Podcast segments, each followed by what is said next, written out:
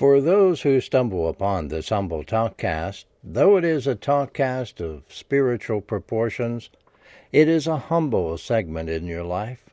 The host promises not to sound like traditional programs of biblical narratives, nor is Simplicity Radio a program infiltrated by dogmas and creeds of traditions of men and their confusions. It is instead intended to open some minds of listeners to a realm of answers, perhaps related to your feelings of doubt, doubt that has caused you to wonder about your long standing beliefs. Your host has been asking for and been given increments of simplicity for decades. Then, one day, he was given simple inspiration to access a group of wise spirit consultants through their writings messages written down by a penman, enlightening all who are inspired to read the Padgett messages as written down by James Padgett. And now,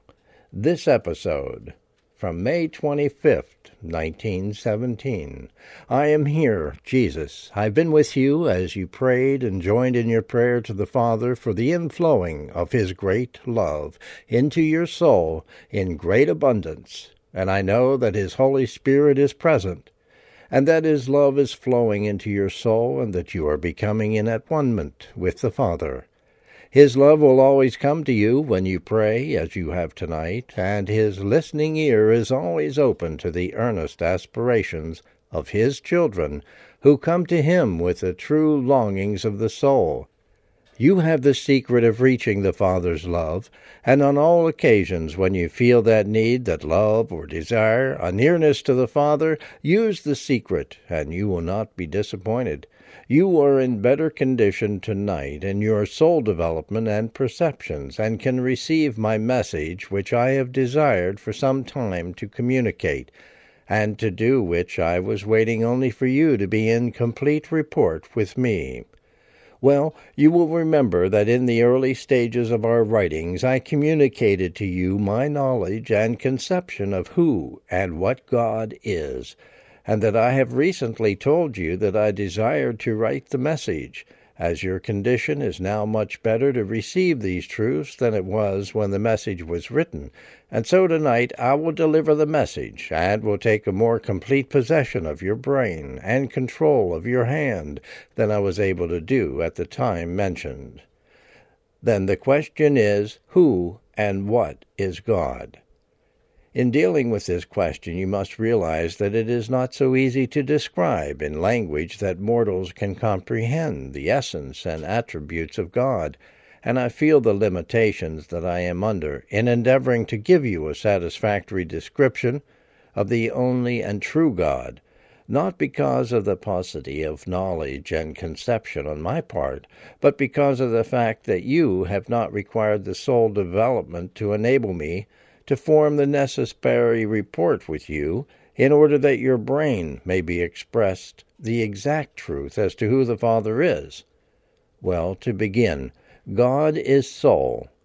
and soul is God.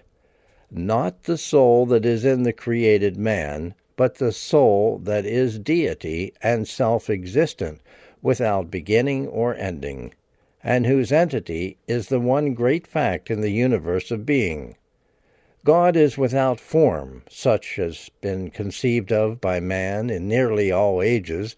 and especially by those who believe in the Bible of the Hebrews as well as in that of the Christians. But nevertheless, he is of form, which only the soul perceptions of the soul of man, which has arrived at a certain degree of development, that is taken on the divine nature of the Father, and thus become the part of the soul of God, can discern and realize an entity.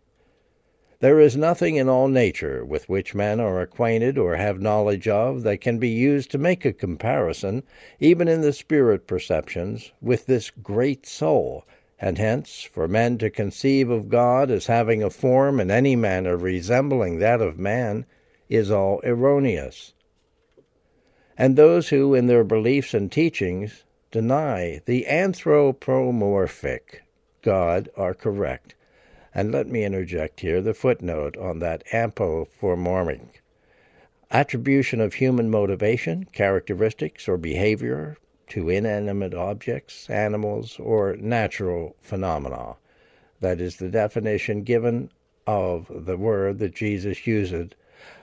anthropomorphic. But nevertheless, God is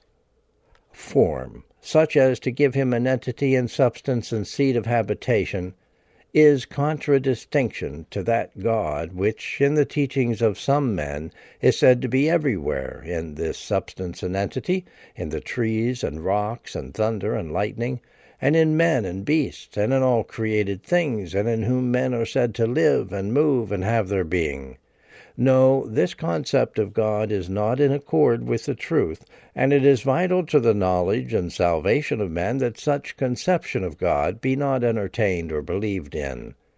To believe that God is without form is to believe that he is a mere force or principle or nebulous power, and as some say, the resultant of laws, which laws, as a fact, he has established for the controlling of his universe of creation and which are expressed to men by those very powers and principles that to some extent they can comprehend. The child has asked, Who made God?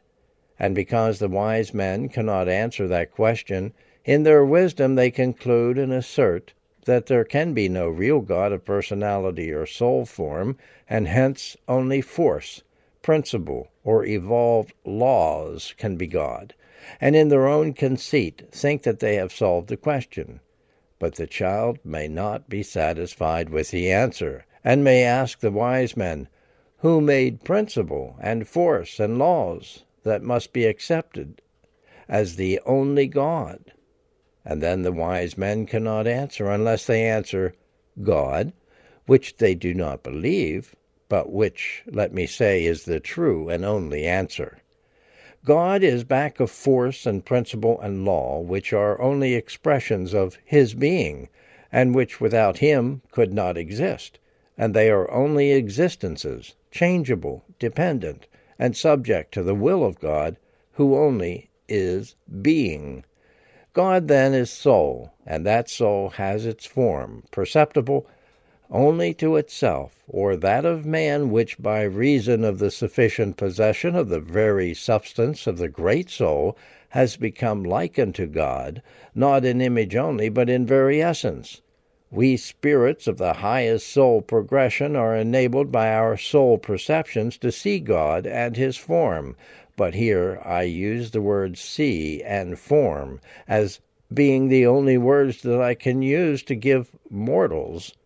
a comparative conception of what I am endeavoring to describe.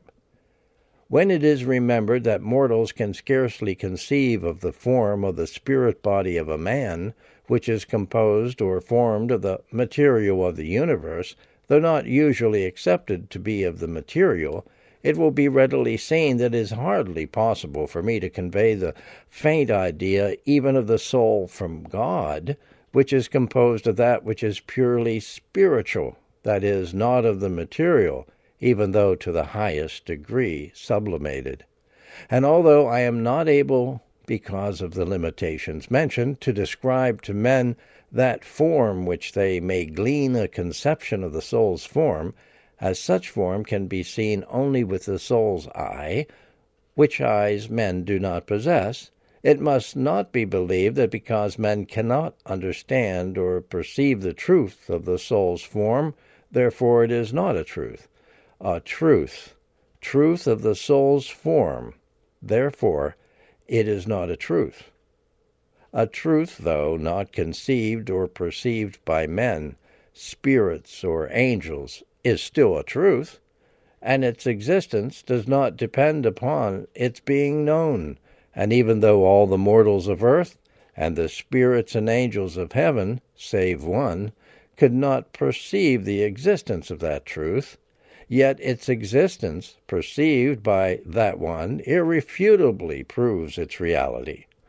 But as I have said, the truth of God's form, the soul's form, can be testified to by more than one of the celestial spirits of men passed from earth and the possibility is before mortals of the present life in the great future if their souls have become possessed of the divine substance of God's love in sufficient abundance to perceive God, as I have attempted to explain. The created soul of man has its form, it being made in the image of God, yet man cannot see that form, although it is a fact and can be testified to by many in the spirit realms. And here it needs to be said that when in our message we speak of God as being without form, we mean any such form as men have or think they have conceived of, and our expressions must not be considered a contradictory to what I have tried to explain as the form of God. Well, in addition to the form, God has a personality, and this is expressed and made known to man by certain attributes which to the consciousness of man is existent in the universe, and to some philosophers and scientists and wise men these attributes are all their impersonal God Himself, and to them the only God. They make the created the Creator, not realizing that behind the expression must be the cause and that greater than the attribute must be that from which the expression of the attribute is projected, or as they better like to say, evolved. And here I, who know, desire to say that these manifested attributes, or forces and powers and principles and laws and expressions, do not altogether constitute or be that form which they flow or in which they have their source. God is Himself alone. His attributes or expressions manifested to mortals or spirits are only the results or effects of the workings of His Spirit, which Spirit is only the active energy of His soul Himself,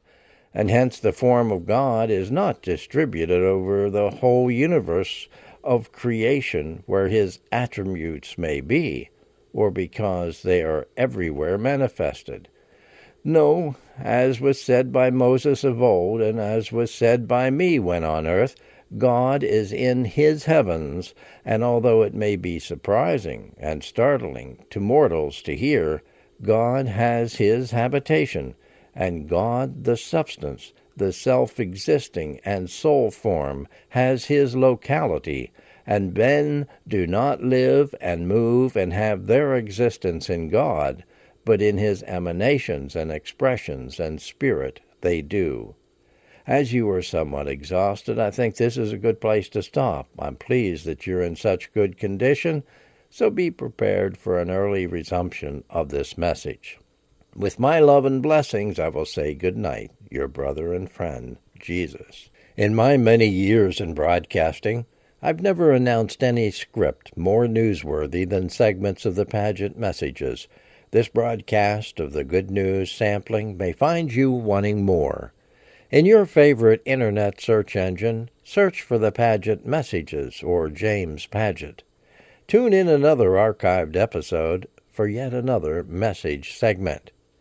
The Padgett messages are the result of a spiritual journey by a Methodist lawyer living in Washington, D.C., who lost his wife Helen at age 51 in 1914. James Padgett received spirit messages through a gift of automatic handwriting during the years of 1914 to 1922. His insatiable want to communicate with his wife Helen began the communications with spirits. Many spirit messages were received, and the relevance is life changing to all who are seeking to understand. A district attorney living in our nation's capital had the close support of friends Dr. Leslie Stone and Eugene Morgan. The host of this program acknowledges the invaluable resources of this public domain content from which the contents of this program you just heard was read from and which can be accessed at new-birth.net. Good night.